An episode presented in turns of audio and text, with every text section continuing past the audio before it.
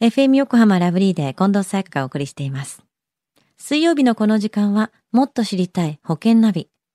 生命保険の見直しやお金の上手な使い方について保険のプロに伺っています。保険見直し相談、保険ナビのアドバイザー、中亀照久さんです。今週もよろしくお願いします。はい、今週もよろしくお願いいたします。さあ、保険ナビ、先週のテーマはリアルな介護費用についてでしたね。はい、そうでしたよね。あの、令和3年にですね、神奈川県が支払った、まあ、介護給付金というのは521億円でとか、あの、国民おのおのがですね、介護問題に取り組み、まあ、介護の準備をすることが大事であり、まあ、国の介護給付金を削減してね、まあ、民間の介護保険で賄うことが大事ですよと、まあ、そこんなようなね、お話をさせていただきましたよね。はい。では中亀さん、今日はどんな保険の話でしょうか？はい。今日のテーマはですね、死後整理資金っていう形です。もう亡くなった後ですよね。死後の整理資金、お葬式の費用とかですか？はい、そうなんですね。あの、直接的なものっていうのがですね、まあ、葬儀代っていう形になりますけども、はいあと、間接的なものっていうのが、まあ、残された、まあ、家族の生活費、あとはですね、あの、遺品整理に関する費用とかですね、あの、そういったものになりますけどね。うん、うん、うん、うん。じゃあ、まず、あの、葬儀費用っていくらぐらいかかるものなんですか？はい。あの、2017年のですね、まあ、日本消費者、まあ、協会、まあ、葬儀についてのアンケート調査報告書によりますとですね、あの、全体平均額っていうのが195万7千円なんですね。はい。で、葬儀一式費用というのが、まあ、平均121万4千円というふうになってまして、まあ、GA のね、費用、そういったものも、まあ、平均47万3千円と。で、お通夜からの、まあ、飲食接待費、こういったものも平均が30万6千円というふうになってるんですよね。はい。あの、これ地域差もあってですね、あの、高いのは、まあ、山梨県とか、長野県とか、あの、岐阜県とか、まあ、静岡県、愛知県などね、まあ、こういったところはですね、結構高くって、はいまあ、平均が245万円と、まあ、ちょっと高めなんですよね。うん、うん。まあ、ちなみに神奈川県は186万円という形になってますよね。ちょっと安いですね。そうですね。このエリアよりはという。はい。じゃあ、葬儀代側は200万円だとして、一番難しいのは残された家族の生活費じゃないですか。はい、そうですよね。はい。あの、まあ、ポイントは、まあ、家族によって違うんですけれども、まあ、家族の当面のね、やはり生活費っていうのは、どのように考えるのかと、あの、生命保険業界的にはですね、当面のこの日常生活費用、まあ、1ヶ月のですね、日常生活かける年間12ヶ月っていう形になりますよね。で、神奈川県で、まあ、当面の生活費をおおよそだいたい30万円で計算するとですね、はい。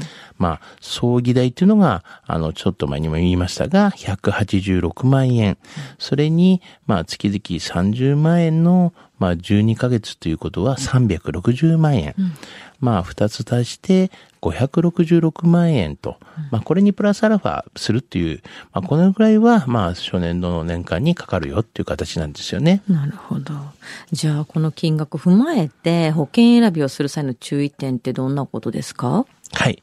あの、やはり死亡保険っていうのはですね、あの、結構高齢、まあ、60歳以上になっている方とかが考えられる人も結構多いんですよね。はい。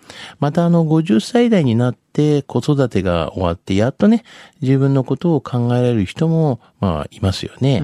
まあ、当然、その中でも、まあ、持病を持たれている人も、まあ、いらっしゃると思うんですよね。はい。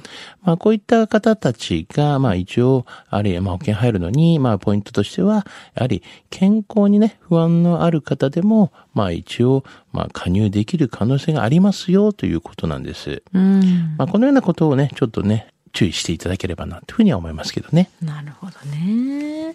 まあでも本当に自分のライフステージに合わせた保険選びっていうのがその都度その都度重要になってきますよね。はい、そうですよね。うん。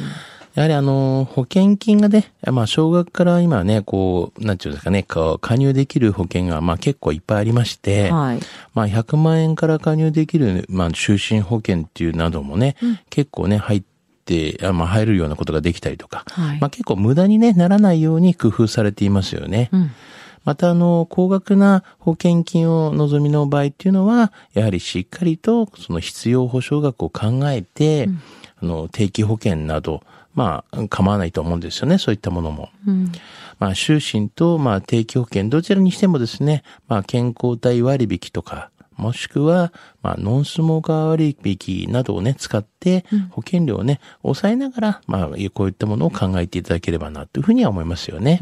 自分に少しでも得であって、まあ、うまく活用できるものは活用してっていうことですね。そうですよね。はい。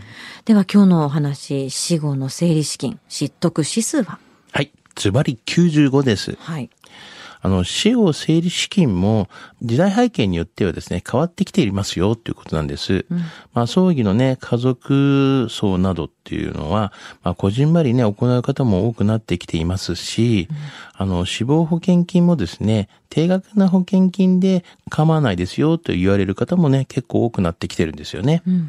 あの、時代の変化とともに、まあ、生命保険も、まあ、変化、進化していますので、まあ、ぜひね、あの、保険のプロフェッショナルに、まあ、そういった面に関しましては、ご相談をしていただければな、というふうには思いますよね。うん。その後も困らないようにしたいですよね。はい。今日の保険の話を聞いて興味を持った方、まずは中亀さんに相談してみてはいかがでしょうか。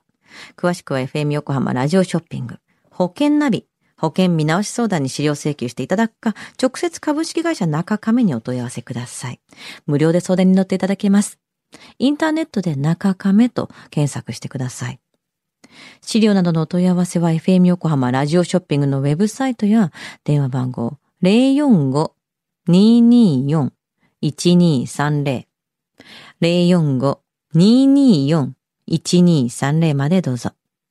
そして保険ナビは iTunes のポッドキャストでも聞くことができます。保険ナビで検索してください。もっと知りたい保険ナビ。保険見直し相談、保険ナビのアドバイザー中亀照久さんでした。ありがとうございました。はい。ありがとうございました。